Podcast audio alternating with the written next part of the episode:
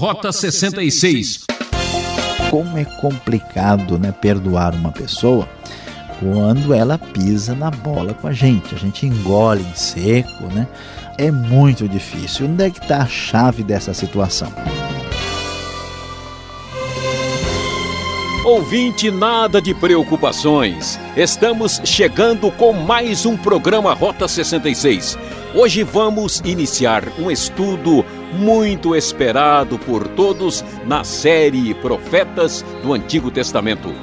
O professor Luiz Saião apresenta a partir de hoje o livro do profeta Isaías. O tema de abertura desta reflexão no primeiro capítulo será Religião não, chega de religião. Como toda mensagem profética, Isaías ataca a superficialidade e superstição da nação que deixou de lado sua devoção ao Criador e Senhor da vida. Qual o grande problema da religião? Será que corremos algum risco em ignorar essa pergunta? Vamos conferir. Rota 66, hoje dando início ao estudo do livro de Isaías, o grande profeta de Judá. Nós vamos estudar o capítulo de número 1 e o nosso tema será Religião não. Chega de religião. Meus queridos ouvintes, o livro de Isaías certamente é o livro dos profetas mais famoso do Antigo Testamento. Isaías é conhecido e chamado como o principal profeta messiânico que fala da vinda do Messias futuro que traria paz e restauração ao seu povo e à humanidade. E este é, homem tão importante do Antigo Testamento começa a mostrar a sua própria identidade no início do primeiro capítulo, conforme lemos na nova versão internacional da Bíblia. O texto diz: visão que Isaías, filho de Amós, teve a respeito de Judá e Jerusalém durante os reinados de Uzias, Jotão, Acás e Ezequias, reis de Judá. Nós sabemos que Isaías era uma pessoa de importância em Israel, muito provavelmente envolvido com a própria nobreza, uma pessoa, vamos assim dizer, de classe alta, e o seu período de profecia, assim como aconteceu com Oséias, com Amós e Miqueias, foi também no oitavo século. Portanto, estamos aqui acompanhando a cronologia histórica dos profetas. Isaías, como principal profeta literário, teve um ministério muito longo. Ele inicia o seu ministério profético por volta de 740 a.C. e ele deve chegar aí até bem próximo de 680 a.C., um período bastante longo, e chegando inclusive a um pouco depois do período do próprio rei Ezequias. E então, quando chegamos ao primeiro capítulo, olha, você deve prestar atenção e ficar aí muito aí bem assentado para ouvir as fortes palavras de Isaías. Isaías vai criticar tremendamente a nação de Judá pelo seu comportamento terrível. E, na verdade, o que estava acontecendo é que havia uma decadência, uma corrupção moral, religiosa em todos os níveis, e, no entanto, o pessoal ficava aí bonitinho, arrumadinho, participando das atividades religiosas numa boa, como se nada tivesse acontecido. Era muita hipocrisia. Então Isaías descarrega o verbo e ele começa: Ouçam, os céus, escute, a terra. Pois o Senhor falou: Criei filhos e os fiz crescer, mas eles se revoltaram contra mim. O boi reconhece o seu dono e o jumento conhece a manjedora do seu proprietário, mas Israel nada sabe, o meu povo nada compreende. A nação pecadora. povo carregado de iniquidade, raça de malfeitores, filhos dados à corrupção, abandonaram o Senhor, desprezaram o Santo de Israel e o rejeitaram. Isaías traz a palavra de Deus muito forte, chamando os céus e a terra como testemunhos, até porque eles tinham sido os principais testemunhas aí no momento em que Deus fez aliança com Israel, ratificada lá em Deuteronômio. E então ele diz: olha, todo animal conhece a quem ele pertence. A gente sabe muito bem como é que o cachorro vem abanando o rabo para o lado do seu dono. Pois é, aqui ele diz com clareza: Israel está pior do que o boi e pior do que o jumento, pior do que um animal, uma atitude de desprezo para com o próprio Deus. E como é que essa situação se apresenta? Como é que isso está acontecendo? Diz o verso 5: A cabeça toda está ferida, saímos da linguagem animal e vamos direto para o hospital. A cabeça toda está ferida, todo o coração está sofrendo. Da sola do pé ao alto da cabeça não há nada são, somente machucados, vergões e ferimentos abertos que não foram limpos, nem enfaixados, nem tratados com azeite. A situação está terrível, o povo de fato se corrompeu e a situação moral, espiritual é vergonhosa no meio daquele povo que se acha um povo diferente e especial. E para a gente entender como a coisa realmente está grave, como está complicado, veja que linguagem pesada Isaías vai apresentar. Se o Senhor dos Exércitos, diz o verso 9, não tivesse poupado alguns de nós, já estaríamos como Sodoma e semelhantes a, a Gomorra. Governantes de Sodoma, ouçam a palavra do Senhor. Vocês, povo de Gomorra, escutem a instrução do nosso Deus. Isaías, vamos assim dizer, pega tão pesado, ele está tão chateado, ele está tão aborrecido que ele realmente pega muito duro com o povo. Ele chama a própria nação de Israel de gente de Sodoma e Gomorra. Chama os governantes também dizendo: olhem que nível de corrupção e decadência vocês chegaram. A gente às vezes ouve isso e fica chateado e diz: puxa, eu estou ouvindo a Bíblia para ser consolado, para ter um dia mais feliz, mas, meu querido ouvinte, você há de concordar comigo quanto sofrimento, desgraça e destruição acontece por causa da decadência e da corrupção. Então a palavra de Isaías, mais do que nunca, é absolutamente relevante especialmente para os nossos dias. E qual era o problema? O problema era a cara de pau desse pessoal.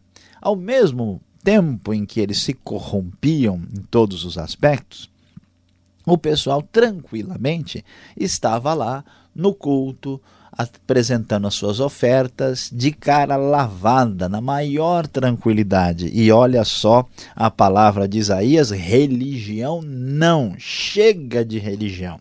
A mera religião não interessa, pare com isso.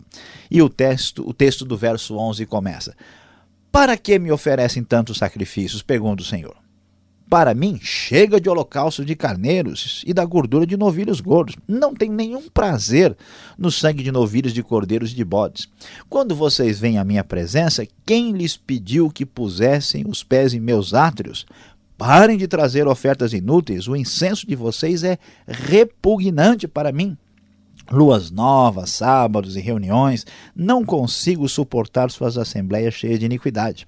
Suas festas da lua nova e as suas festas fixas eu as odeio, tornaram-se um fardo para mim, não as suporto mais. Meu querido ouvinte, talvez você está até meio assustado que Deus é esse que não gosta nem de culto, nem de celebração? Pois é, é que no meio dessa celebração há muita corrupção e maldade de coração.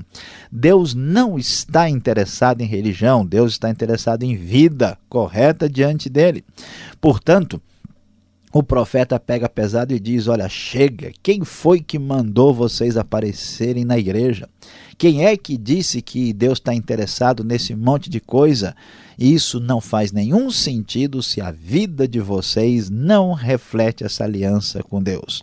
E aí Deus ainda vai apertar mais o cerco contra essa religião que destrói a vida e o coração. Quando vocês estenderem as mãos em oração, esconderei de vocês os meus olhos. Mesmo que multiplique as suas orações, não as escutarei. As suas mãos estão cheias de sangue. Lavem-se, limpem-se, removam suas más obras para longe da minha vista. Parem de fazer o mal. Aprendam a fazer o bem, busquem a justiça, acabem com a opressão. Lutem pelos direitos do órfão, defendam a causa da viúva.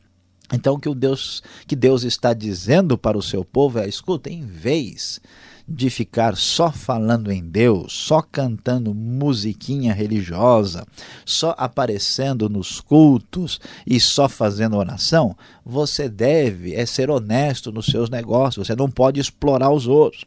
Você não pode dar o chapéu no outro, você não pode ser mentiroso, você não pode ser adúltero, você não pode ser uma pessoa com a vida errada, com um comportamento condenável. Deus não aceita isso. Talvez o nosso ouvinte já está ficando chateado e cansado e diz: Olha, sabe de uma coisa? Eu, eu melhor é escutar outro assunto. Esse negócio de Isaías certamente vai complicar os meus dias. Pois é, mas vá devagar, não é bem assim.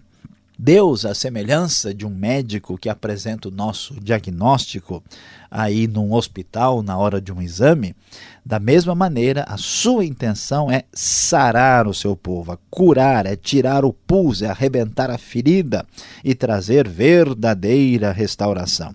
E olha só que coisa interessante. Ele diz: embora os seus pecados sejam vermelhos como escarlate, se tornarão brancos como a neve, embora sejam rubros como púrpura, como a lã se tornarão.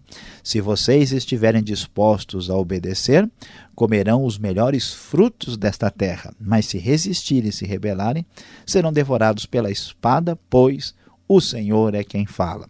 Deus, na sua bondade, na sua misericórdia, sempre oferece a sua esperança e o seu perdão para todos aqueles que o ouvem de coração. Mesmo que esta cidade, mesmo que a terra de Judá estivesse decadente e corrompida, como diz o verso 21, que a chama de cidade prostituta, antes cheia de justiça, habitada pela retidão, agora cheia de assassinos, mesmo que o grau seja o mais cruel possível, na sua bondade, na sua graça, Deus ah, aparece trazendo aqui a promessa de bênção e de restauração. Por isso ele vai dizer no verso 26: Restaurarei os seus juízes como no passado, e os seus conselheiros como no princípio. Depois disso você será chamada cidade de retidão, cidade fiel. Deus, portanto, apresenta sua forte condenação, porque ele sabe como é terrível, como é destruidor viver com Deus acreditando apenas na mera e externa e frágil religião.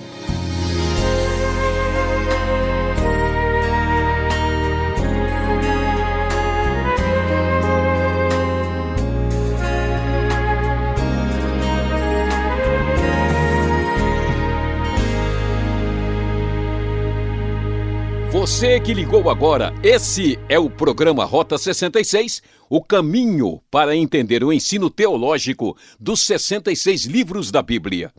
Esta é a série Profetas, hoje iniciando o livro de Isaías.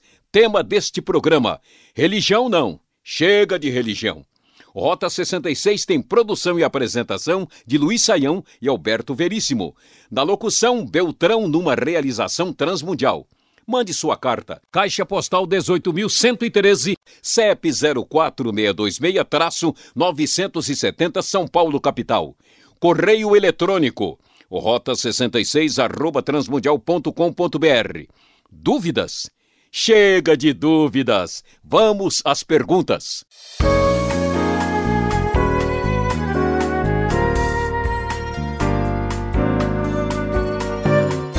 Você começou a ouvir a exposição no livro do profeta Isaías. Agora o negócio é para valer mesmo, professor Luiz Saião. Por que a mensagem do profeta Isaías é tão pesada, tão severa assim? Será que ele foi ouvido dessa vez? Pastor Alberto, de fato, a época de Isaías é uma época muito difícil. Nós estamos aqui no oitavo século antes de Cristo, exatamente no momento em que começa a decadência mais séria de Judá. Então vamos entender o que é está acontecendo no mundo da época. Né? O poderio assírio está cada vez mais forte e está já caminhando na direção de atacar Israel né, e tomar Samaria. Isso vai acontecer 18 anos depois de Isaías iniciar seu ministério. Então, ele pega assim o finzinho, né, o momento final de Uzias e pega a época difícil de Jotão e especialmente terrível de Acás. O único momento assim mais tranquilo que a gente pode dizer que Isaías uh, teve algum ponto de contato melhor aí com a monarquia foi na época de Ezequias. E olha, a situação dele foi tão difícil que a tradição judaica afirma que ele teria sido cerrado ao meio na sua morte aí uh, pela crueldade do rei Manassés, filho de Ezequias. Então foi uma época terrível, muito difícil e que, pastor Alberto, a corrupção era geral e assim galopante na sociedade. Por isso, não dá para a gente assim ficar passando a mão na cabeça. Né? Quando o negócio está complicado, você tem que chegar junto. Não dá para o sujeito chegar para um médico, chegar para um câncer mortal e dizer: não, olha, passa, põe esse band-aid em cima e dá um beijinho que vai ficar bom. Isso é loucura, né? Então, por isso a mensagem de Isaías é muito severa e, infelizmente, como os outros profetas da sua época, Isaías foi muito pouco ouvido. Eu acho que a reação imediata do pecado na vida do homem é hipocrisia, né? E no verso 10, no verso 11, né?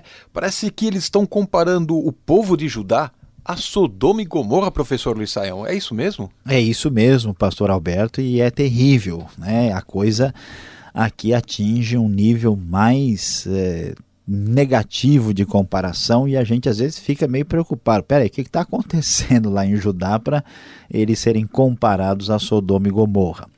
Quando a gente ouve falar de Sodoma e Gomorra, a gente conhece né, a história tradicional que Sodoma e Gomorra eram cidades sexualmente perversas e decadentes.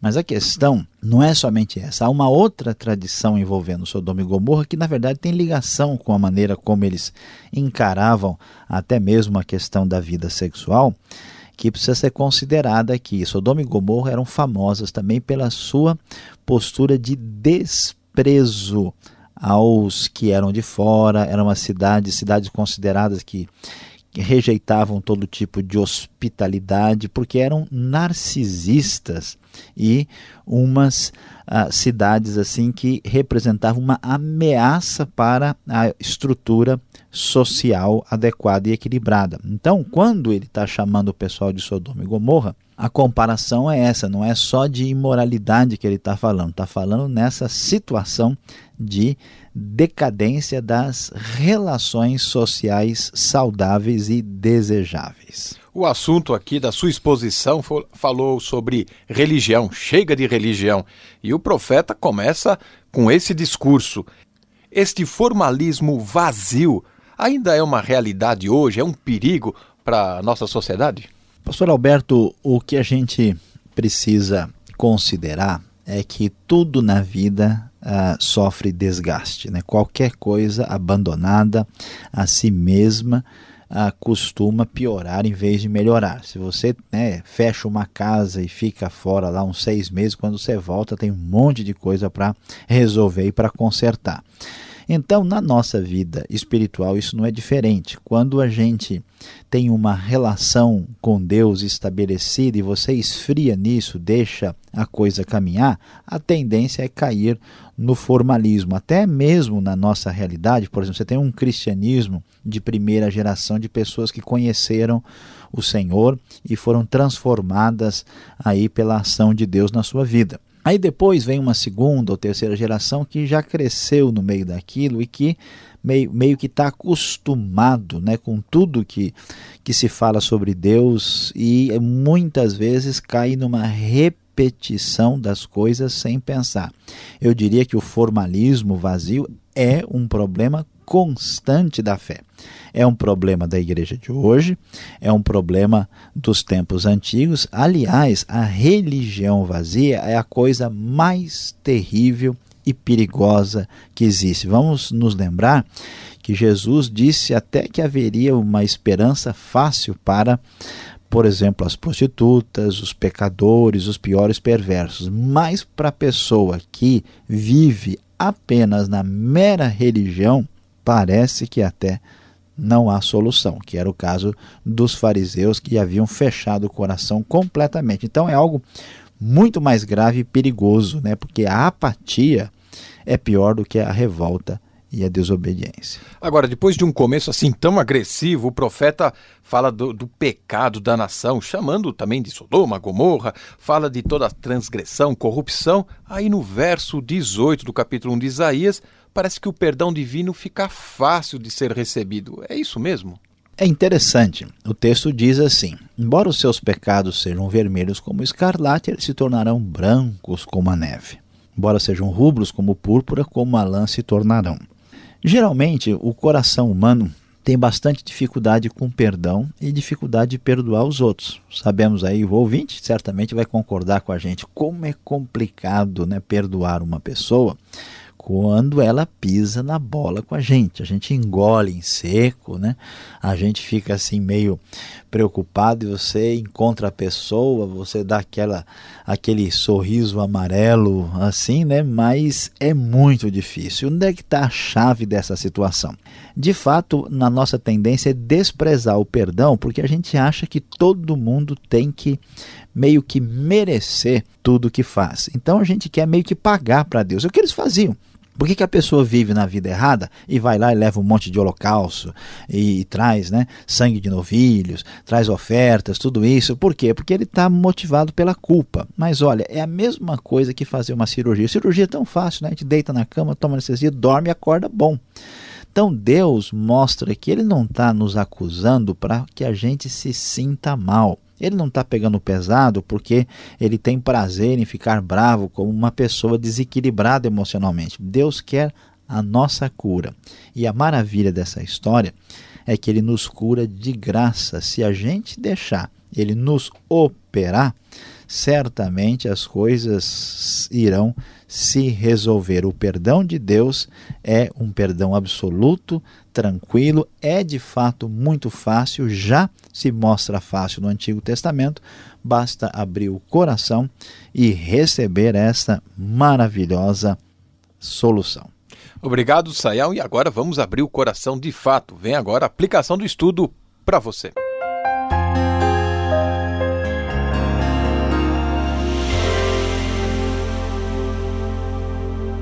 No Rota 66 de hoje, nós começamos o nosso estudo no livro de Isaías, sim, o grande profeta do Reino do Sul, do oitavo século antes de Cristo. Estudamos o capítulo 1 e falamos sobre religião. Não, chega de religião. Você pode observar as palavras duras e severas de Isaías num tempo de confusão, quando muitos de Judá achavam que era suficiente ter mera religião.